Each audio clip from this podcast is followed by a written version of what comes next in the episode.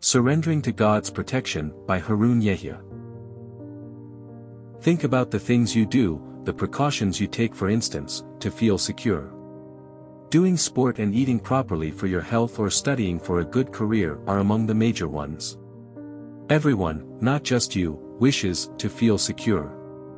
Wishing to be successful at work, to have a home and a family, to have a car, to maintain one's lifestyle and to have a lifetime of health and tranquility are all wishes meant to provide this feeling of security.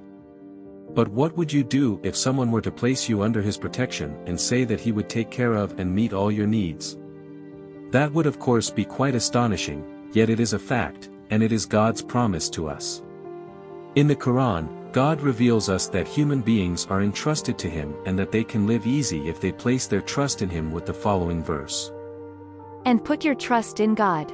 God suffices as a guardian. Surat al-Ahzab, 3. God reveals that he wished people to take him as their guide in all matters, to have no concerns, to never be worried, not to fear and not to be troubled. However, people's lower selves are full of evils and unruliness. They are never satisfied, despite all the guarantees God gives. They always demand more, grow selfish, wild and disobedient. God commands us in the Quran to take him as our guide. People must fear God alone and have no expectations from anyone else. God is the one who meets our needs and who creates all that happens. God is almighty and omnipotent. Someone who submits to God, in other words, someone who knows that everything is under his control, will live a metaphysical life full of wonders. As he submits himself to God, he enjoys the special protection of God. God draws our attention to this fact in the Quran. One example of this is the way that God prevented Mecca and Haram Ash-Sharif from being destroyed because there are Muslims in it. In the Quran this miraculous event is revealed as follows. Do they not see that we have established a safe haven while people all round them are violently dispossessed? So why do they believe in falsehood and reject the blessing of God? Surat al-Ankabut, 67. The polytheists were behaving fanatically at that time and were attacking everywhere and at every opportunity but they never harmed Mecca. Although that city was in the middle of the desert, with no defensive measures such as city walls or ditches, it was under God's special protection and was saved from all harm. The Quran contains many examples of how Muslims are under the protection of God. The following question may arise at this point, since Muslims are under the protection of God, why do they sometimes encounter difficulties? Why do they fall ill, or become poor, or suffer similar troubles?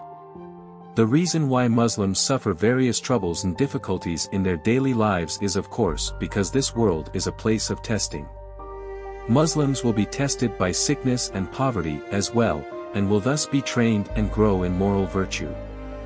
Through the troubles they face they will acquire superior virtues that make them deserving of heaven. It must not be forgotten that everything that happens to us, great or small, is in our destiny. Muslims must always be on their guard against Satan's whispering saying these things have nothing to do with destiny. Therefore, Always remembering and never forgetting this is a great means for achieving spiritual profundity because one will then experience the love of God with greater intensity and thus look at everything that happens and all that is created by God with love and see the goodness in it. And that will make one more peaceful, tolerant, joyful and healthy. The fact is that looking at every incident and everything that occurs through the eyes of wisdom, and knowing that everything is created for the best by God in destiny, is a crucial necessity for one's peace of mind in this world. Entrusting oneself to God and surrendering their whole souls to Him is a great blessing and a source of tranquility and happiness for believers.